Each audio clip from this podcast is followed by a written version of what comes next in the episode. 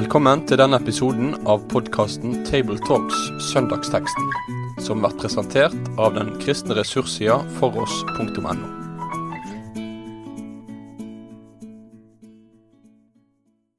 Hjertelig velkommen til en eh, ny episode av uh, Tabletalks, der vi samtaler om uh, søndagens prekentekst.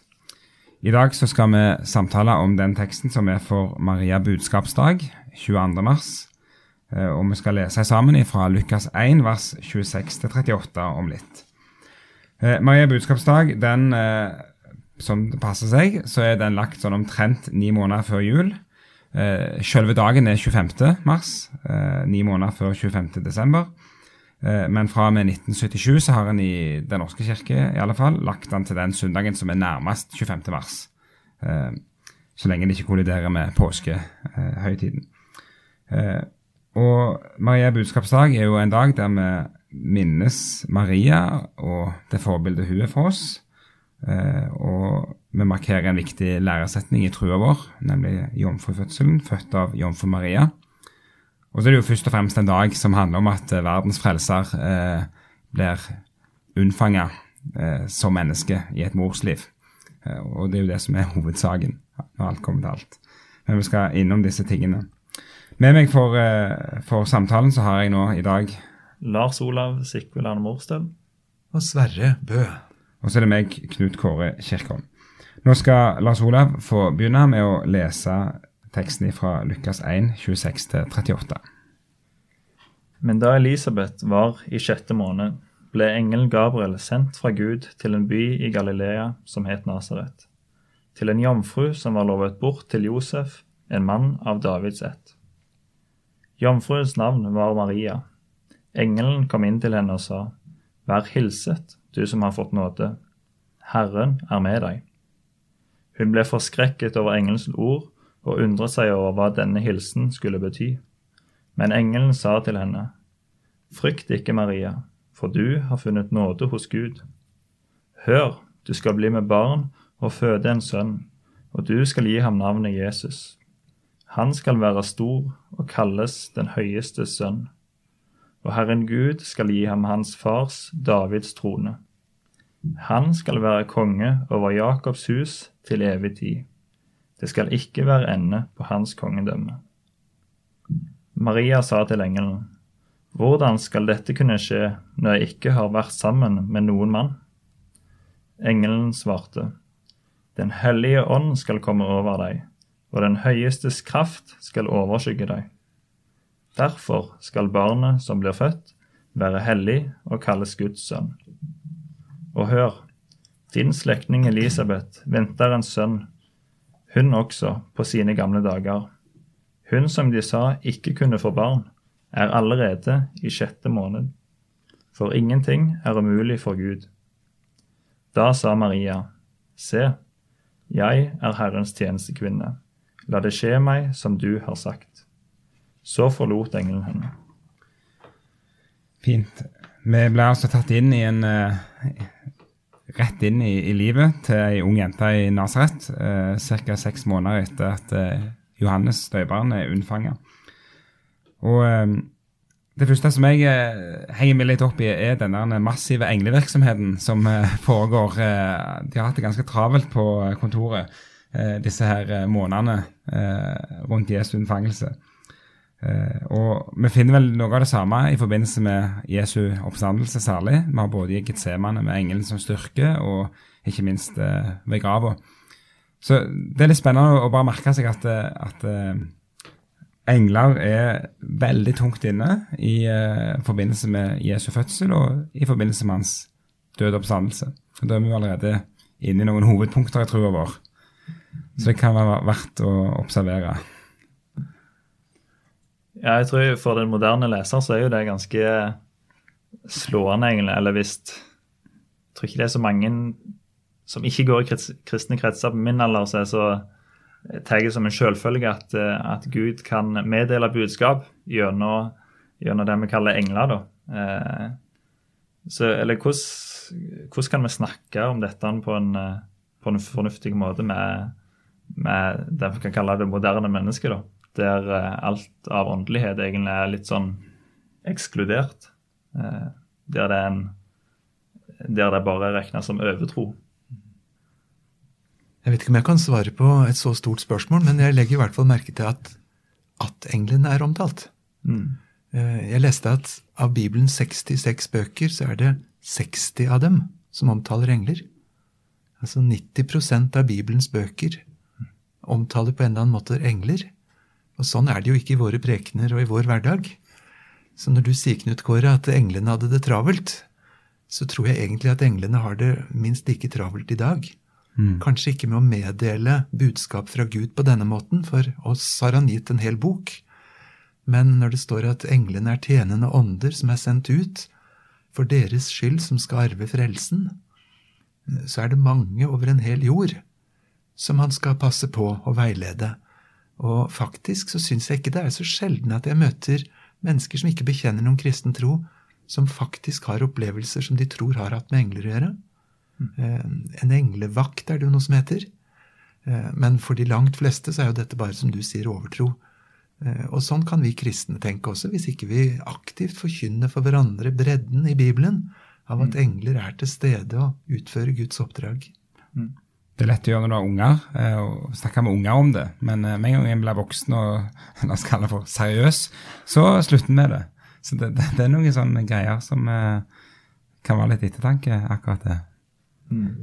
Vi har en, en Gud som er som ikke trukker seg vekk fra vår hverdag, da, men som er aktivt til, til stede. Det kan en iallfall anerkjenne. ja. Og, Men så er jo dette en tekst som først og fremst eh, handler om Jesus. Og det er jo lett å, å kanskje glemme, men det er utrolig mange ting som sies om Jesus. Og det er òg fascinerende å se hvor samstemt, syns jeg, Matteus og Lukas, som jo er de som forteller om, om eh, Jesu fødsel, hvor, hvor enige de eller samstemte de er om, om veldig sånn sentrale ting. Altså det at han er av Davids slekt, det at han hører til både Nasaret og Betlehem, eh, navnet hans, og, og Matteus han legger jo til og med inn og forteller om betydningen av navnet. Det at han er unnfanget ved, ved Den hellige ånd, det at Maria er jomfru. Det er noen sånne helt fundamentale ting som blir sagt om Jesus eh, her. Eh, og og hver, hver av de er jo på en måte egentlig en gjenstand for eh, en bibeltime. Det er jo utrolig mye av vår tro og vår lære som, som er, er sagt her. Og mange koblinger til, til Skriftene og, og Det gamle testamentet osv. Så, her, her er det jo en en, en, et repertoar og en kilde som en kan øse av og, og bruke ganske mye. da. Så jeg vet ikke hvilken type ting dere særlig vil eh, lufte fram og, og, og, tenke på her. syns eh, det er interessant eh, eller at det er befalt at den skal hete Jesus, eller det er det navnet den skal ha. Og som du var inne på, Knut Kåre, så, så er det jo i, i Matteus N21, i, når engelen kommer med budskap til, til Josef, så sier han eh, Skal vi se her ja, at en, Engelen sier til Josef at han skal hete Jesus fordi han skal frelse sitt folk fra deres synder. Og, og dette, eh, dette med at han skal frelse folket fra syndene, det får vi ikke i dette budskapet til Maria, men, eh, men det er et veldig eh, viktig tema da, eh, hos Lukas generelt. Og, og du ser f.eks. i Lukas 24, 47, så står det om eh, Eller i Lukas' sin versjon av misjonsbefalingen, da, så knyttes navnet Jesus til det tilgivelse for syndene. Eh, det er i, I Lukas 24, 47 står det og i hans navn skal omvendelse og tilgivelse for syndene forkynnes for alle folkeslag. Så det er noe spesielt med navnet Jesus som forbindes med frelse og syndstilgivelse. Og som har en kraft i seg som eh, kan få mange til å vike tilbake, for å si det sånn. Mm. Det, det er spesielt eh, bare der. Og så er han jo Her i, i denne teksten så er det gjerne kongeverdigheten som på en særlig måte blir gitt plass. Og, og ekkoene fra både Salme 2 og diverse er jo ganske høye her. eh, Og du hører det godt at det, er, det knyttes til kongen. Og det er jo spennende også på den måten at tenker vi på denne unge jomfruen Maria, tenåring sannsynligvis, når hun i sine responser skal sette ord på hva er det som skjer, så snakker hun jo som en skriftleid gammeltestamentler. Det syns vi nesten blir komisk. Men det forteller jo om et menneske som har hørt Guds ord fra Det gamle testamentet, og som naturlig uttrykker sin virkelighet med de ordene hun har lært ifra Bibelen. Så en helt gjennomsnittlig og tilfeldig valgt ung jente har det kanskje ikke vært. Det må jo være en som er virkelig godt inne i Skriftene. Og fullt så skriftlærde har nok ikke alle unge jenter i Israel vært heller på den tiden. Særlig ble du, ble du veldig tydelig i den lovsangen som hun synger i vers 47, der, som er jo spekka med, med, med salmeuttrykk osv. Så, videre. så det, vitner jo om en, en lærd ung dame, dette her. Det, det er det ingen tvil om. Men vi merker oss i alle fall at eh, han, han, eh, Jesus eh, knyttes til David. Han knyttes til løftene om, om kongen i Davids slekt, kongen over Jakobs hus. Det evige konge, kongedømmet. Da er vi jo i Salm, 2 Samuel 7, at Davids trone skal stå fast til evig tid. Eh, og så er han òg den høyestes sønn, og da er vi jo i Salme 2 med 'Du er min sønn, jeg har født deg i dag'. Så her, her er det eh, klare Her ser vi at noen viktige tråder fra Det gamle testamentet blir samla opp og forent i, i Jesus. Og det kan være vel verdt å, å lufte fram. og og, og, og da, da kan vi gjerne, det kan gjerne ta, med, ta oss inn i det temaet som handler om det at vi bekjenner jomfrufødselen. Eh, og den har jo til tider vært diskutert. og at Det moderne mennesket kan ikke tro på noe sånt. og Det har vært sånne, sånne ord. Men det er jo interessant å merke seg da at eh, hvor, hvor utrolig tett eh, læren om født av en jomfru eh, er knytta til, til læren om Kristus og hvem han er. Og at det er det vi kan kalle for et inkarnasjonsdogme, dette her. Eh, ja, den, denne trossettingen som vi har om, eh, om, om Jesus, da. Kan- Jeg kan kommentere en, en ting først, bare fra, teksten, og fra vers, vers 35. Så står det uttrykkelig at derfor skal barnet som blir født, være hellig og kalles Guds sønn. Eller fordi at det ble unnfanga ved Den hellige ånd, og, men ikke pga. mann. Eller liksom pga. det var en jomfrufødsel, så skal han eh, så skal barnet kalles Guds sønn. da. Eh, bare en liten sånn interessant eh, tekstuell ting. Men så kan vi snakke litt om Maria, Maria òg, som du nevner. Ja, Maria er jo en, eh, absolutt en viktig person i teksten her. Og det er ikke bare her, det er forholdsvis mange bibeltekster som forteller om ulike trekk ved henne og hendelser der hun var involvert. Og de fleste gangene så er det jo som et stort forbilde for oss, sånn som også i teksten vår, hvor hun eh, går inn i rekken som en Guds tjener og lar Gud få bestemme. Men så er det jo den historien som vi har med oss som kristen kirke, at kanskje Maria foræringen har gått noe langt, også i retning av spekulasjoner. Og gjennom historien så har det oppstått noen dogmer rundt hvem denne Maria var, som har vært problematiske mellom kirkesamfunnene. For det er ikke alt det som har bakgrunn akkurat i bibeltekstene, men som er kommet til senere. Det skal jeg bare veldig kort nevne f.eks. at tanken på at Maria alltid var en jomfru og ikke fødte andre barn, det har vi ikke i Bibelen. Tvert imot står det uttrykkelig om Jesu brødre og søstre. Så der har vi en utfordring. Et annet punkt, dette at Maria ble hentet opp til himmelen i legemlig skikkelse. Det er et forholdsvis nytt Maria-dogme, som ikke har vært dogme lenger enn siden 1950. Og 100 år eldre enn det er kanskje eh, tanken på at Maria selv må være blitt unnfanget på overnaturlig måte. Så det er kommet inn en del sånne litt sære trekk som er støy på linja mellom kirkesamfunnene. Mm. Det skal vi ikke alltid gjøre til en hovedsak, men det er kanskje det som av og til har stått litt i veien da, for en forenet tanke rundt Maria. Og ikke minst eh, kanskje òg at en har hatt litt berøringsangst i møte med Maria, iallfall fra mange protestantiske hold. At, en, at liksom Hvis en egentlig tenker over det eh, hun, Det er på en måte ingen som har stått Jesus nærmere enn Maria. Hun er hans mor. Eh, hun er Guds mor. Hun, eh, hun bar han i ni måneder og hadde et bånd med han som ingen andre mennesker, verken før eller senere, har hatt muligheten til. Så så det er noe, sånn, det er noe helt spesielt med Maria. Og så er vi litt redde for henne pga. at det, det er som du sier, støy på linja mellom kirkesamfunnene. Og Da hører det også med at gjennom veldig mye av kirkehistorien og i mange kirker så henvender kristne seg til Maria. Egentlig ikke for å tilbe henne, Mm. men for å be henne om å legge inn et godt ord for seg hos Gud. Vi ber om at hun må være en mellommann for beder. Um, og det er jo også, syns jeg, problematisk i forhold til utsagnet om at det er bare én mellommann, og det er Jesus Kristus. Så vi får lov til å be direkte til Jesus. Vi bryr ikke en helgen, og heller ikke Maria, med å være et mellomledd. For vi har full adgang direkte fram for nådens trone. Men vi forstår hvordan den mellommannsfunksjonen vokser ut av den helt enestående rollen hun fikk da gjennom å bære Jesus fram til fødsel. Mm.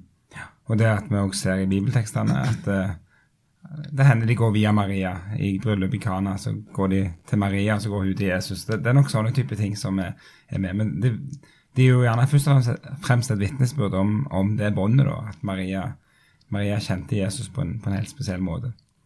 Og så kan vi jo gjerne på en sånn dag er det mulig å reflektere over det som eh, ble sagt til henne når hun ber ham fram i tempelet, at eh, et sverd skal, skal trenge gjennom din sjel, er det vel det står. Eh, og, og den smerten som òg har innebåret for henne å være mor til Jesus, og sikkert se det som skjedde med ham.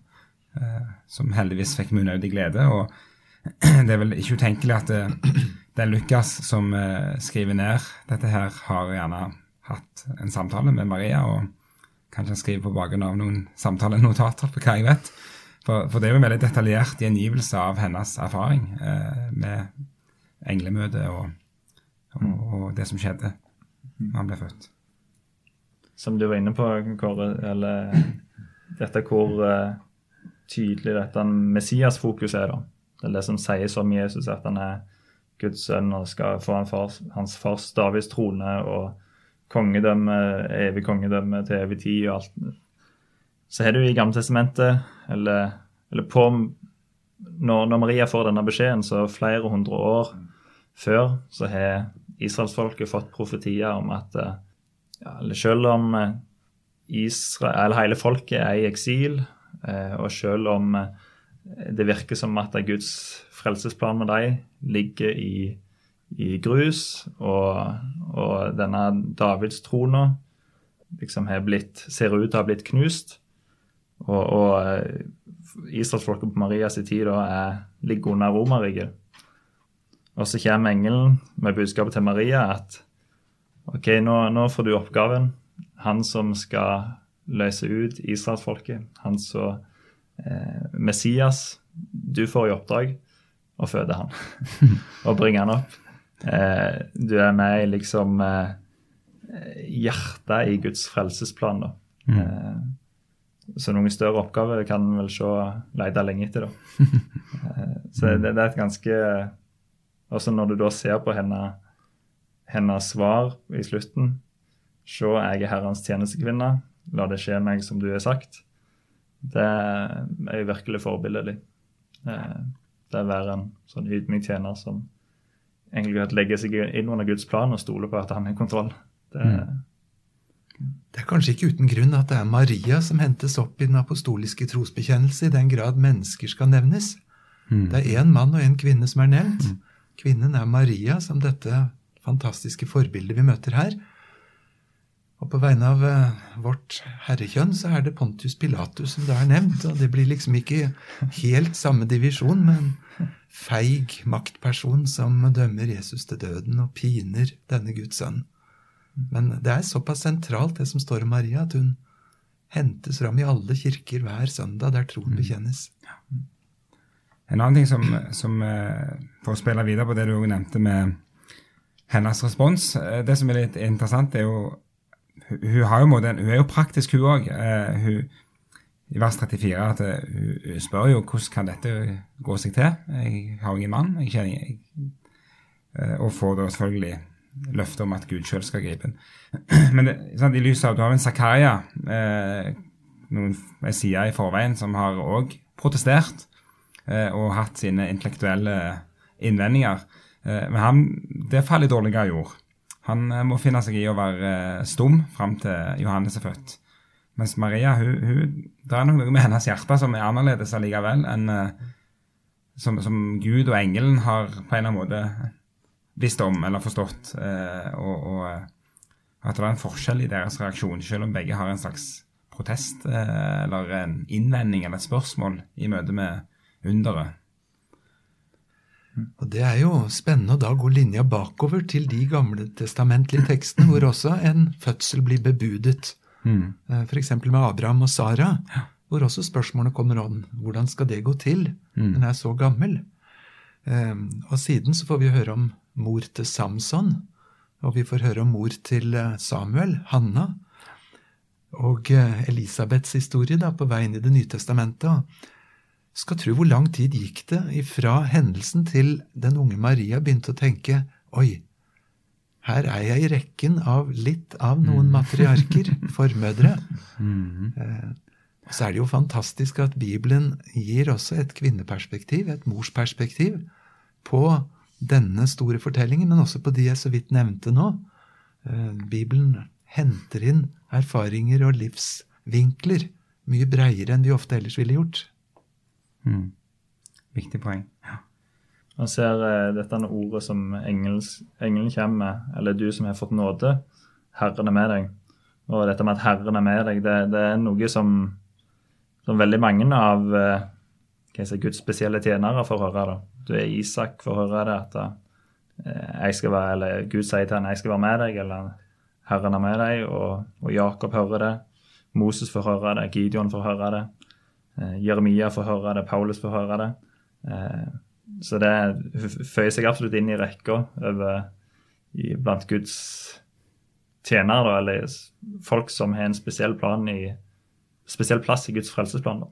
Mm, godt poeng.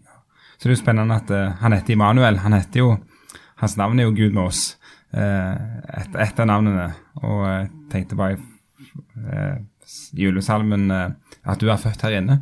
Eh, så måte vi, vi inviteres måte inn, inn i rekka på en måte, vi òg, med at han, han, er, han, er, er selve inkarnasjonen av Herren er med deg. Så det, det kan være fint å, fint å, ha med seg i en sånn sammenheng. Mm. Vi skal gå mot en avrunding eh, av eh, denne samtalen. Eh, og som et siste spørsmål så stiller jeg mitt vanlige spørsmål. Hva, hva vil en du lufta fram hvis du skulle talt over teksten? Og jeg spør deg først, Sverre. Hva ville du fokusert på? En forundring over hvor breit Bibelen presenterer min Jesus. Både i fortellinger om hendelser helt ifra denne unnfangelsen, men også gjennom hvem han er, osv. For noen så blir dette litt flisespikkeri, med teologiske spissfindigheter, tenker de. Hvor mye skal vi tvære ut av alt dette? Da minnes jeg min eh, gode, gamle forbilde Carl Fredrik Wisløff fra jeg var ung, som stadig i prekener om en eller annen side ved Jesus tok tak i den holdningen og sa syns du dette blir litt flisespikkete, da vil jeg spørre tilbake igjen, er det likegyldig for deg hva slags Jesus du har? Og det vil jeg jo ikke si, det er jo viktig for meg hva slags Jesus jeg har. Og når Gud i sin pedagogikk vil dele med meg hvordan det gikk til, da denne Jesus ble unnfanget i jomfruens mors liv, så blir det en viktig tekst for meg. Han vet hva jeg har bruk for å høre, og det fyller inn bildet av den Jesus som er min frelser. Ja, jeg stopper opp med det som eh, Eller, eller Maria sin rolle, da, og hennes holdningen til, til Gud og ordet henne. Jeg er Herrens tjenestekvinne. La det skje meg som du har sagt. Eh, at jeg kunne være et ei bønn, eller ei bønn til Gud fra, fra Kadle, at vi, at vi villig legger oss inn under, under Guds plan når vi får høre om eh, ja, det frelsesbudskapet da, som han kommer med i, i Jesus. Mm. Flott. For øvrig så kan de som ønsker å grave mer i denne teksten, og finne en del skriftlige ressurser eh, om teksten på foross.no. Eh, og så å lese mer om eh, både unnfangelsen og, og, og dogmene og, og, diverse.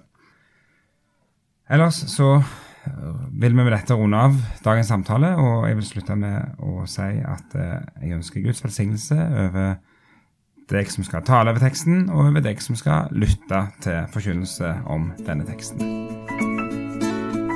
Med det sier vi takk for følget for denne gang. Finn flere ressurser, og vær gjerne med å støtte oss på foross.no.